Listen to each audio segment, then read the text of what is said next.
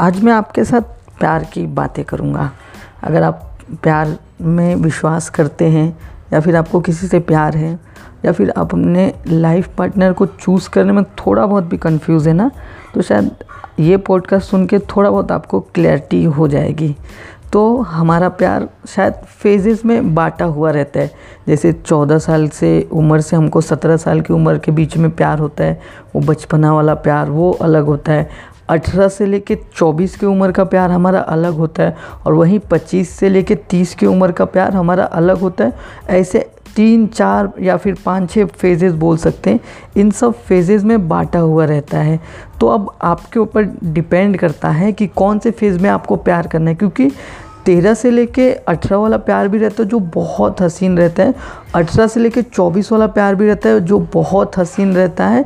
तो इस फ़ेज़ में अलग अलग आपको तरीके हो गए प्यार करने के या फिर इंसान का जो नज़रिया होता है उस प्यार को देखने का सब अलग अलग रहता है दोस्तों। अब बात आती है कि हम कैसे एक अच्छे लाइफ पार्टनर को चुने जिसको हम ज़िंदगी भर उसी तरह प्यार कर सकते हैं। क्योंकि जब हमारा चौ अठारह से लेकर चौबीस की उम्र का प्यार रहता है ना दोस्तों उसमें हम बहुत सारे सेक्रीफाइस करके आ, अपने पार्टनर को खुश करने की कोशिश करते हैं, चाहे हम मेल हो या फीमेल हो, दोनों अपने तरफ़ से ना कुछ ना कुछ कुछ ना कुछ सेक्रीफाइस करने की कोशिश करता है और सोचता है कि उस सेक्रीफाइस को मेरा पार्टनर समझे और मेरे से खुश रहे और लाइफ टाइम ऐसे ही रहे। लेकिन वैसा नहीं होता दोस्तों। जैसे ही हम 24 तक पहुँचते हैं ना तो हमारी 18 से 24 के बीच में ना लव लाइफ बहुत ही ज़्यादा डिस्टर्ब हो चुकी रहती है, क्योंकि हम को सामने वालों को टाइम भी देना है, अपने करियर पे फोकस भी करना है, दोस्तों के साथ भी टाइम स्पेंड करना है और किसी से प्यार करते ना तो ये सभी चीज़ें एक साथ में नहीं हो सकती है दोस्तों।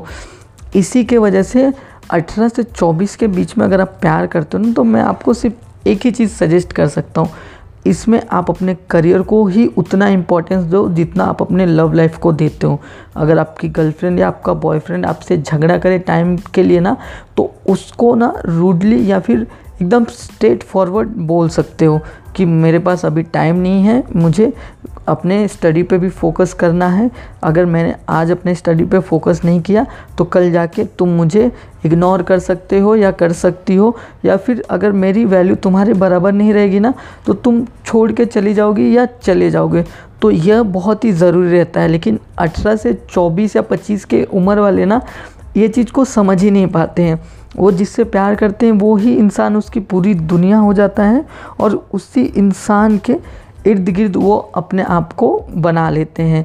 तो जब भी अगर आप किसी से भी प्यार करें, अठारह से चौबीस की उम्र के बीच में ना दोस्तों तो पहले धीरे धीरे उस इंसान को समझने की कोशिश करें। कहीं ये तो नहीं है ना कि वो इंसान आपको, आपके ओरिजिनलिटी जो आप है ओरिजिनल में, उसको गायब कर रहा है धीरे धीरे तो फिर वो रिलेशनशिप रिलेशनशिप नहीं रहता दोस्तों।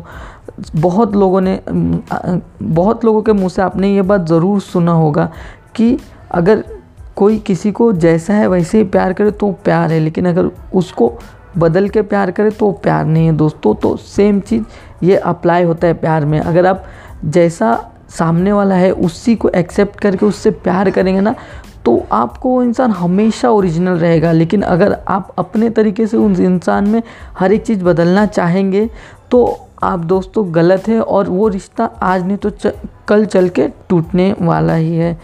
तो उम्मीद करूँगा कि अगर आप 18 से 24 के एज के बीच में होंगे ना तो आपको ये समझ में आया होगा दोस्तों। उम्मीद करूँगा कि आपको ये पॉडकास्ट अच्छा लगा हो और ऐसे ही प्यार वाले पॉडकास्ट हो गए या फिर करियर से रिलेटेड जो जो भी मेरे मन में चीज़ें चलेंगी दोस्तों, जिन जिन टॉपिक पे मुझे लगेगा कि बात करना है या फिर आपको बताना है तो वो वो टॉपिक पे मैं आपको ऑडियो लेके आता रहूँगा दोस्तों।